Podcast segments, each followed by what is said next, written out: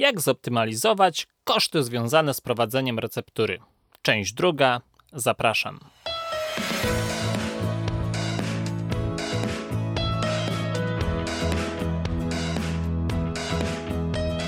Optymalizacja polityki cenowej.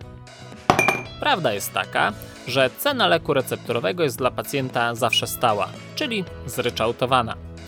Aby więc zaoszczędzić na wydatkach na substancje, warto korzystać z rabatów udzielanych przez producentów.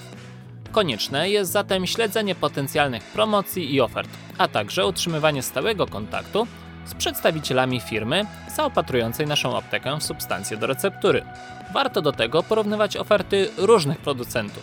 Pozwoli nam to na wybranie najkorzystniejszej promocji dla naszej placówki. Szczególnie, że od 1 listopada 2019 roku obowiązują wyższe stawki podatku VAT na surowce do receptury. Optymalna polityka personalna.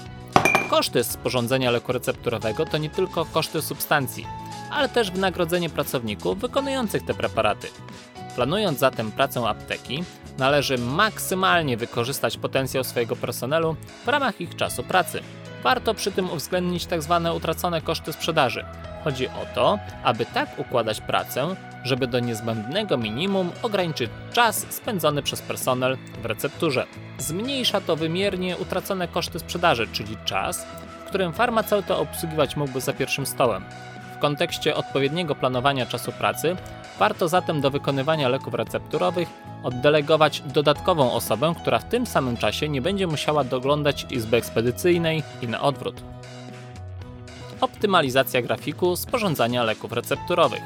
Planując pracę przy recepturze, należy też uwzględnić ewentualne oszczędności na samych surowcach i utensyliach. Zgodnie z prawem apteka ma 48 godzin na wykonanie leku recepturowego.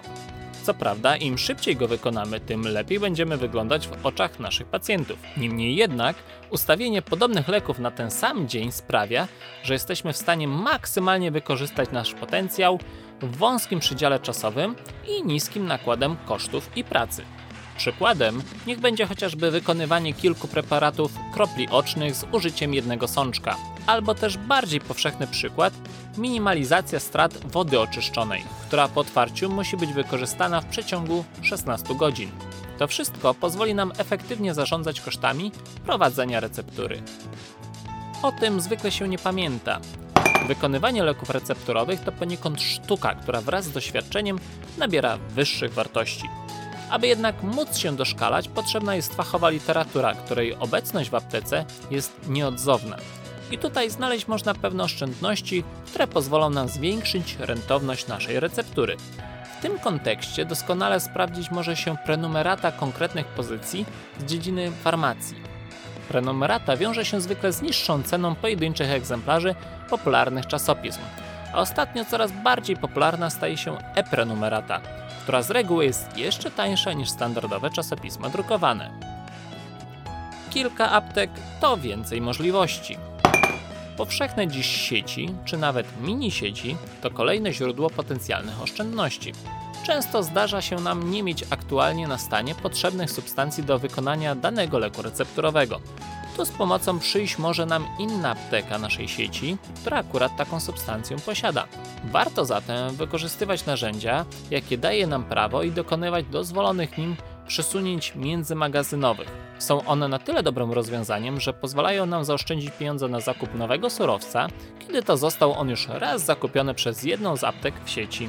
Rozwiązanie z przesunięciami międzymagazynowymi wydaje się być dodatkowo korzystne z tego względu, iż zgodnie z aktualnymi wymogami nie można przesyłać recept na leki robione do innej apteki. Można jednak przesyłać między tymi samymi podmiotami substancje recepturowe i warto z tego korzystać, aby optymalizować koszty prowadzenia receptury aptecznej. Jak zatem widać, przy racjonalnym planowaniu pracy można efektywnie wpływać na optymalizację kosztów związanych z prowadzeniem aptecznej receptury. Wymaga to często poświęcenia czasu na odpowiednie zaplanowanie pewnych czynności. Niemniej jednak z czasem możemy to odczuć w postaci zwiększonego zysku z prowadzonej działalności. Dzięki temu będziemy w stanie chociażby rozbudować naszą recepturę z korzyścią dla naszych pacjentów, jak i dla nas samych. Tekst magister farmacji Mateusz Jabłoński. Czytał magister farmacji Arkadiusz Przybylski.